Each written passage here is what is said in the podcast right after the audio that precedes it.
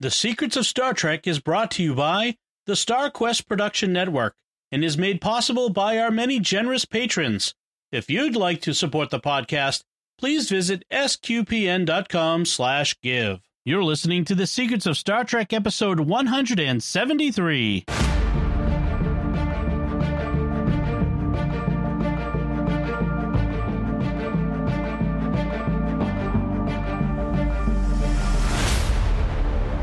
Hi, I'm Dom Bettinelli, and you're listening to The Secrets of Star Trek, where we discuss the hidden layers and deeper meanings found in all the Star Trek TV series, movies, and more. And today we're discussing the latest Lower Decks episode, Where Pleasant Fountains Lie. And joining me today in the panel are Jimmy Akin. Hi, Jimmy. Howdy, Dom. And Father Cory Sticha. Hi, Father Cory.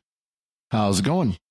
Folks, be sure to join the StarQuest fan club by texting StarQuest to 66866. That's StarQuest to 66866. And I also want to tell you about another show that's on the StarQuest network called Let's Science. Our three friends from Australia, Caroline, Lindsay, and Lino, they t- tackle a fun or interesting topic of science every uh, every other week in about 15 or 20 minutes. It's a lot of fun and it's very interesting and you should definitely check it out. It's at sqpn.com slash science or wherever you find fine podcasts. So uh, we are talking about low, this Lower Decks episode, Where Pleasant Fountains Lie. And Jimmy, can you give us a quick recap? This week, Lwaxana Troi shows up, and once again, she's really desperate to get Deanna a husband. Actually, it isn't Lwaxana, but Queen Paulana of Hysperia, a planet colonized by Ren Fair enthusiasts, so the planet is basically a Ren Fair in space.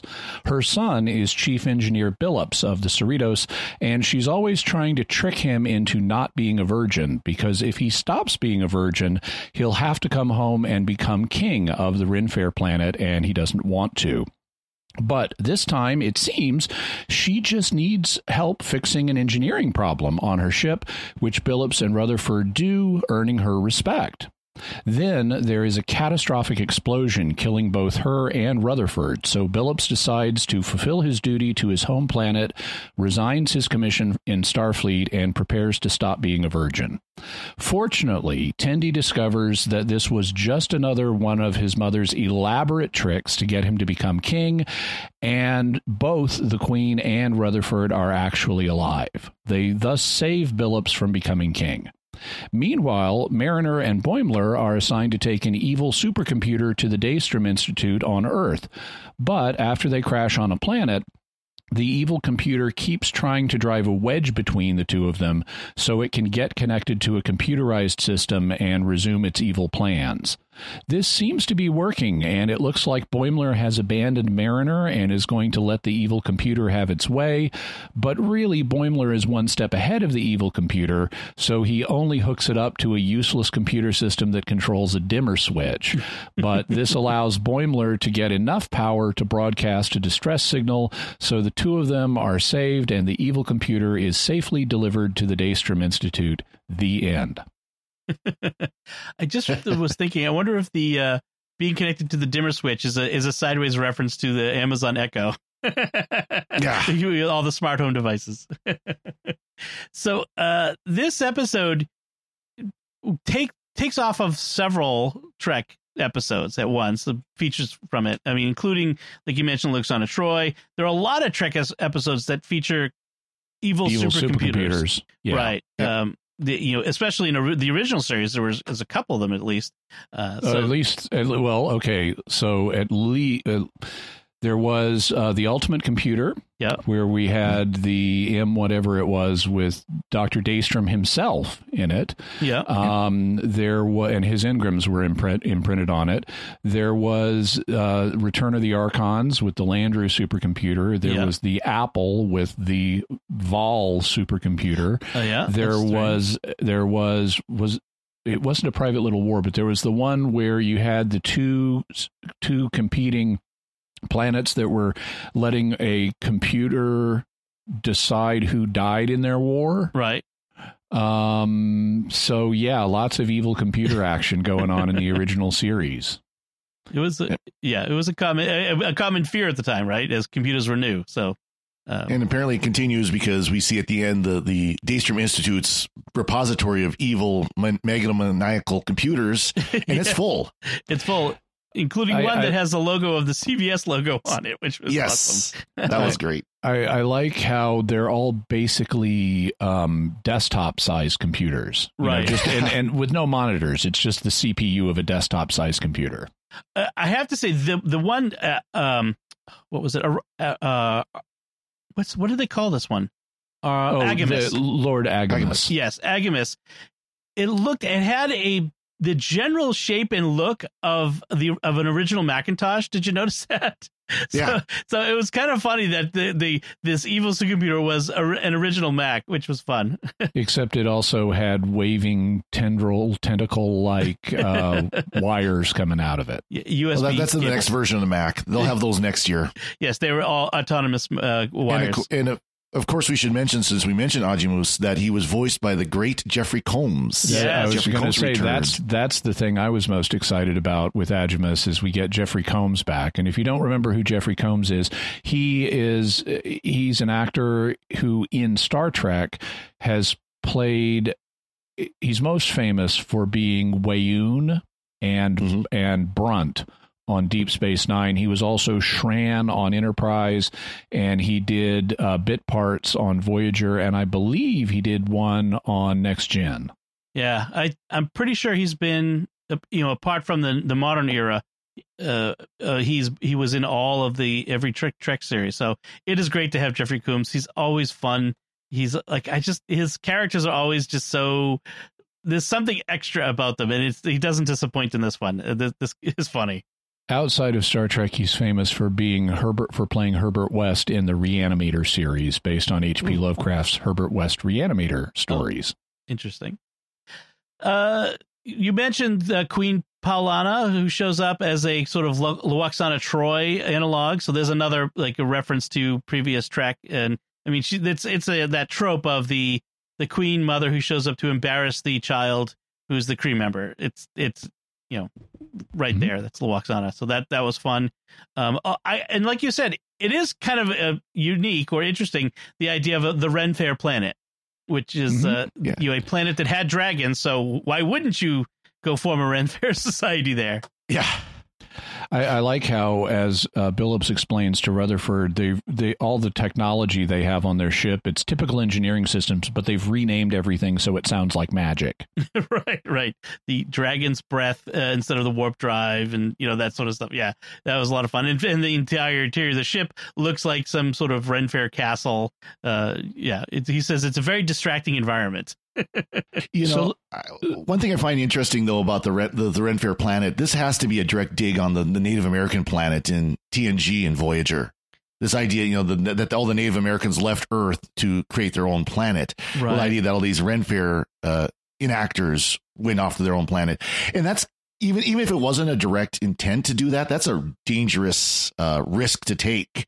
I, I wouldn't do, say it's kind a of dig. I wouldn't say it's a dig. It could be a riff on the idea. Yeah. Still, it could be again. It could be uh, taken as such, and I, I think that's a dangerous, uh, dangerous step. Dangerous step, just because of how uh, people are, you know, rightfully concerned about issues with Native Americans and so on, and representation of Native Americans today. So, except this is well, this is. I mean, I understand some people could be hypersensitive about this, but this is a um, trope in science fiction that you frequently encounter of planets are often founded by people with a common culture, whatever that culture happens to be. Um, right. And there's some logic to that. You know, I mean, like you want a certain, if you want to ha- hang together as a colony on a planet, um, you need a certain base level culture in common, things like a common language at a minimum. And so you'll find planets in different science fiction IPs where it's like, okay, this planet was founded by people from China, or this people planet was founded by people from Japan, or this planet was founded by people from Scotland, or things like that. We even see it in uh, in in the Whoniverse, where you have the Starship UK for right. example. Yeah. So so that didn't I, I thought it was interesting that you had Ren Fair people, which kind of cuts across. It's sort of a subculture yeah. right. rather than a culture forming a planet. Basically, the Society for Creative Anachronism decided to go colonize a planet. I mean, yeah. if, that, if that would be the Yeah, I could imagine it's Star Wars planet, you know, where people go found. I mean, it's sort of like you know, let's do Galaxy's Edge, but do a real one, you know, that sort of mm-hmm. thing.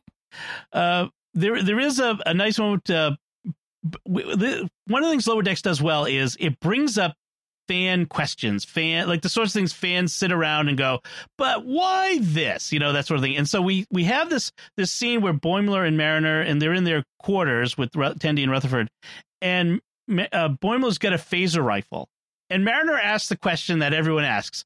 What's the difference between a phaser rifle and what makes a phaser rifle different from a hand phaser? And and he's yeah. and he says because you, you have to hold it with two hands. Like, I've always assumed it's also more powerful.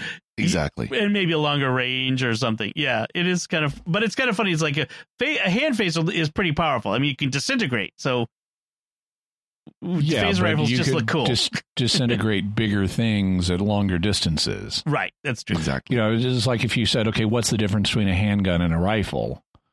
Well, right. okay, rifles have longer ranges and they're more powerful, and so you can right. take down a bigger target at a longer range. That's true. That's true. Um, so let's hit the uh, the the the obvious thing about this episode and get it out of the way. Okay. We have this plot where Billups's mom is trying to trick him into not being a virgin, and so once again we have sex on playing a, a plot element here, and and I'm not a fan of that. Mm. Um, I, this is two episodes now where uh, this season we've had two episodes where sex is a plot element. A major um, plot element. A, yeah. A significant one. Yeah. yeah. We've also had some minor references like the Klingon fornication helmet, and there was another one too. Um, and I, I, I want to know what's going on. I, so my complaining about them doing this is not going to change them doing this. Um, but what is going on with the ratings that they give these shows. Um, there, if you look at some shows, they they seem to have dramatically different standards of right. what they will slap a, a, a warning label on. Um, some shows you you watch and it and they will list drug use if people right. are having a cigarette right. or having a drink of alcohol, and it's like that is way hypersensitive.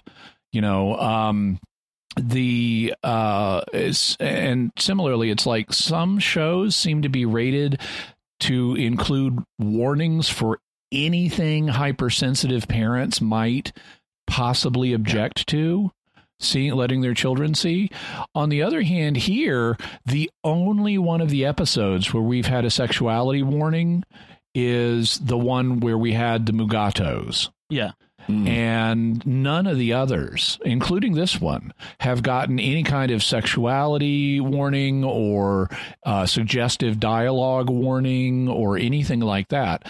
This one got a violence warning. right. What is what was I don't it, I guess there was violence in this, but I don't remember it well enough. It wasn't that big of an element, or I would remember right. it. Um, but I just I do not get the inconsistency with which TV show ratings are done, and I think they ought to be done consistently and I think that they ought to be done in a way that reflects the values of uh, of of parents better than they do now. Well, and it's that was the goal of the, the TV ratings was that 20 years ago when they brought out TV PG and all those, and it worked for a while on on broadcast and cable TV, but Uh, it's a problem with the digital distribution we have now, the online streaming and so on. There isn't the oversight that there is on cable and network broadcast TV. The FCC doesn't deal with things like Paramount Plus and Disney Plus and so on. So they're free to do whatever they want. And of course, it, you would hope that CBS would be looking at this saying, okay, we need to make sure we give it accurate ratings because eventually we might want to actually broadcast this on our CBS network uh, as a fill in show or something like that. And so um, it, it's, it's a real problem, though. You know, then you get the opposite extreme where you will take Amazon will give a bulk rating for an entire series. Right. So if an event happens one time in the entire series, it's the whole thing. You know, so like uh, Stargate, Stargate SG One got slapped with a nudity rating for the entire series, even though the only episode with actual nudity is the first one. Right, and they never did you know, it so again. It, yeah, they never did it again. I mean, they they hinted at it, but nothing you actually saw. Right, and it, it, it was such an inconsistency that Amazon just does the lazy way. Uh, CBS apparently does the other way of well, we'll we'll think about it. And it, just even apart from the ratings, it, it, it makes me wonder what the producers of the show where they're going with this. I mean, the, was it not popular enough in the first season? They said we need to spice it up in the second season. I, I so there when this kind of stuff comes up in science fiction, it is sometimes attributed. I mean, it can be attributed to marketing, but um, sometimes it's attributed to fan service.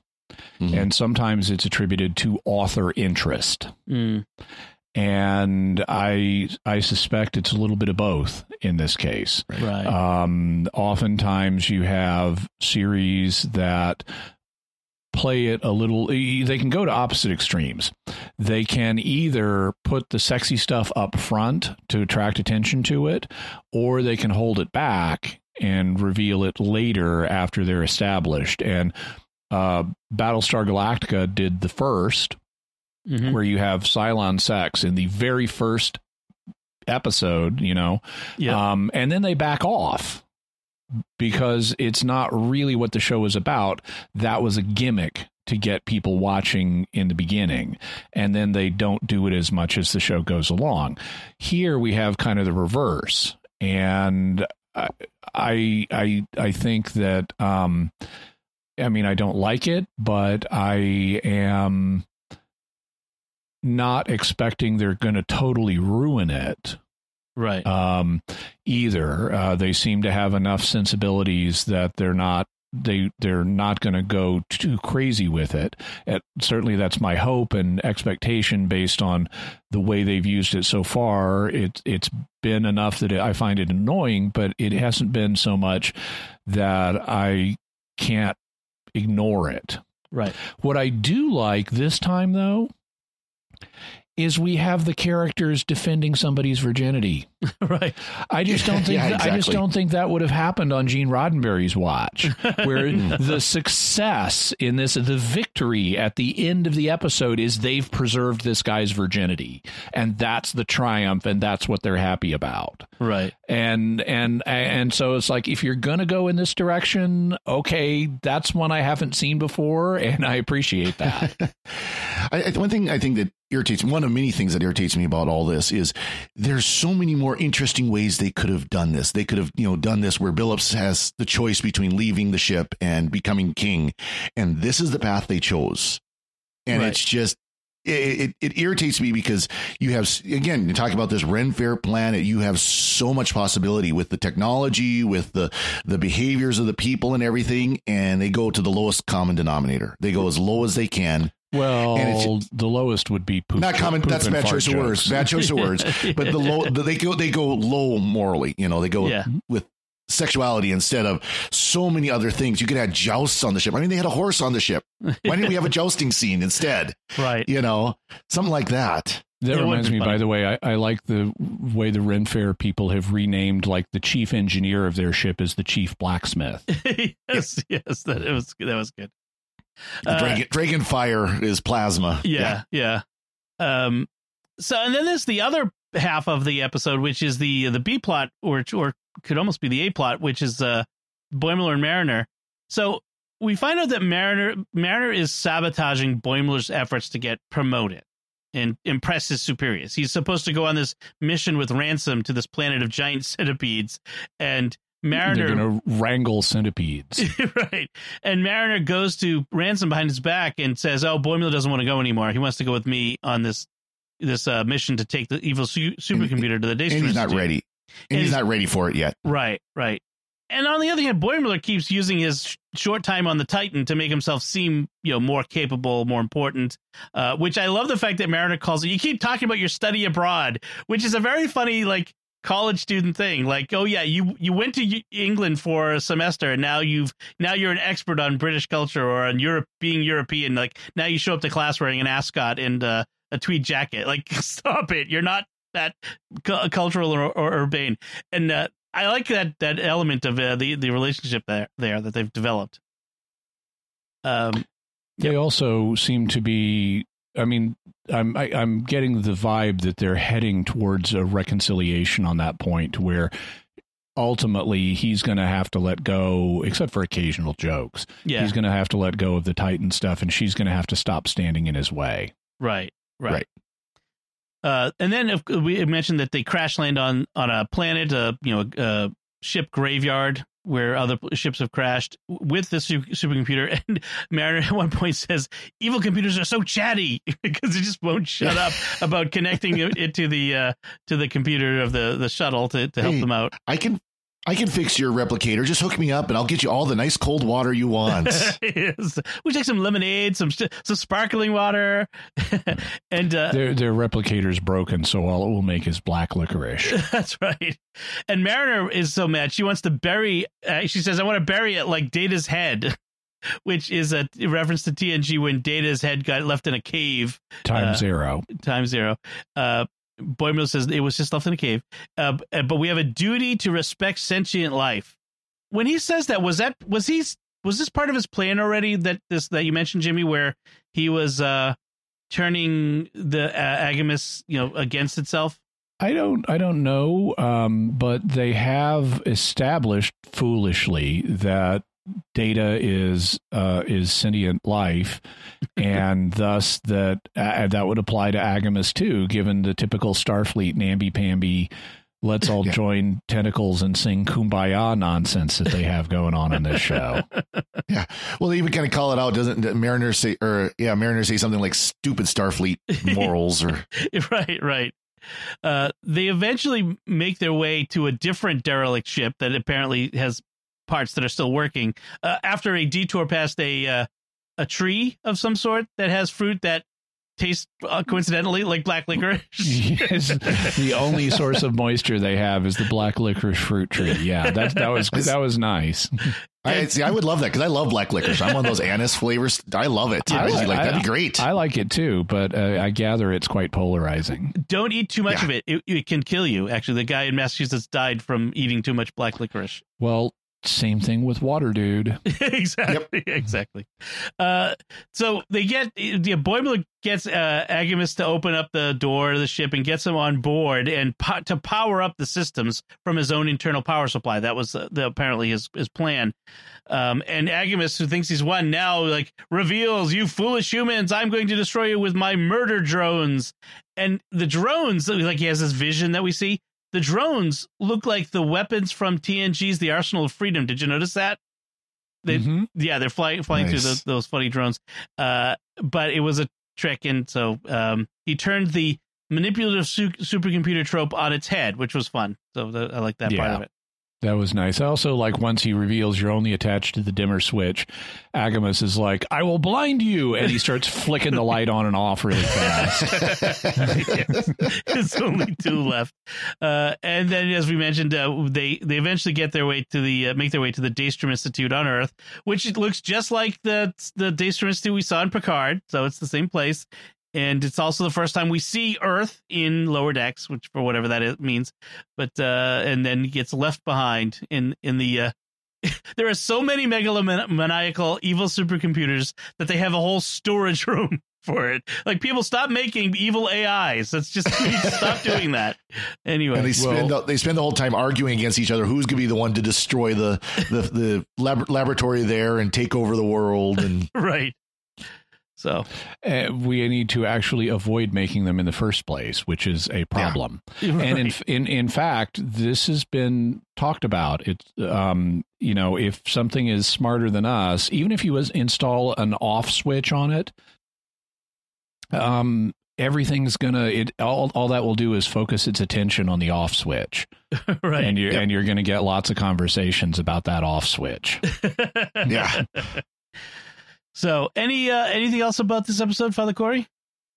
Uh, nothing else here. Uh, actually, I forgot that one thing we didn't mention is that, that Boimler is actually able to use the supercomputer, contrary to Mariner's understanding. Mariner thinks that he's turning against her, but right. he's actually he stuns her at one point with the, the phaser. Oh yeah, we didn't mention that. Yeah, and and uh, And she thinks, oh great, now he's now he's in league with the supercomputer, and he's like, no, I need to get you out of the way so I can do I can get the supercomputer to get us to the power to do the the stress call. Right. And he and he said, I believe he said he needed Agimus to believe that I yep. had turned, and that's why I stunned you.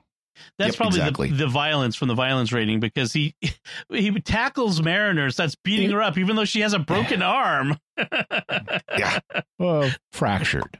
Okay, fra- fractured, well, yeah, fra- fracture is kind of like a broken arm, but in any case, that uh, was she's winged. Yeah. yeah. that was it. So okay, Jimmy, anything left? Oh, I thought it was interesting. So all this time we've had this guy. I, I, liked the fact that even though I didn't like what they did, I liked the fact that we have an episode fleshing out the backstory of one of the bridge crew. Mm-hmm. So we know a lot more about Billups now than we did before. And he turned out to be something, you know, much more interesting. I mean, up to now, he's been this kind of white bread guy named Andy Billups. Right and and his we find out his actual name it's not Andy it's Andorithio. um, and he's from this Ren Fair planet where everything is named after magic and stuff like that, and they have actual royalty, and he's royalty, and um, it is it is it, it it was nice to have a build out of one of the bridge crew like that. I hope they do similar build out episodes for other characters. Um, I'd love to know, uh, you know, where Dr. T'Ana comes from, or hear about Shax, or um, uh, ransom, you know, or ransom, yeah. or people yeah. like that. Yeah, that's true. Yeah, there was some fun stuff in this episode. I, I especially liked the supercomputer stuff and the Ren Fair, the Ren Fair elements of it, and uh, um, I, I wish they hadn't kind of messed with the other aspect of it, but. Uh, um, yeah, I'm looking forward to seeing how the rest of the season goes. All right, I think that about does it for our discussion. We do want to take a moment to thank our patrons who make it possible for us to create the secrets of Star Trek, including Patrick, Mike and Angie G, Gregory L, Charles J, and Father Jeff H. Their generous donations at sqpn.com slash give make it possible for us to continue the secrets of Star Trek and all the shows at StarQuest you can join them by visiting sqpn.com/give. So that's it from us. We'd love to hear what you think about where pleasant fountains lie. Let us know by commenting on the show at sqpn.com/trek or our Facebook page at facebook.com/starquestmedia or send an email to trek at sqpn.com and we'll be back next time when we'll be discussing the next new episode of Lower Decks. Until then, Father Cory Sticha, thank you for joining me and sharing the secrets of Star Trek. Thanks, Dom. Jimmy Akin, thank you as well. Thank you, and huzzah! and once again, I'm Dom Bettinelli. Thank you for listening to the Secrets of Star Trek on StarQuest. And remember, black licorice, the least nutritious food that tastes the most like poison.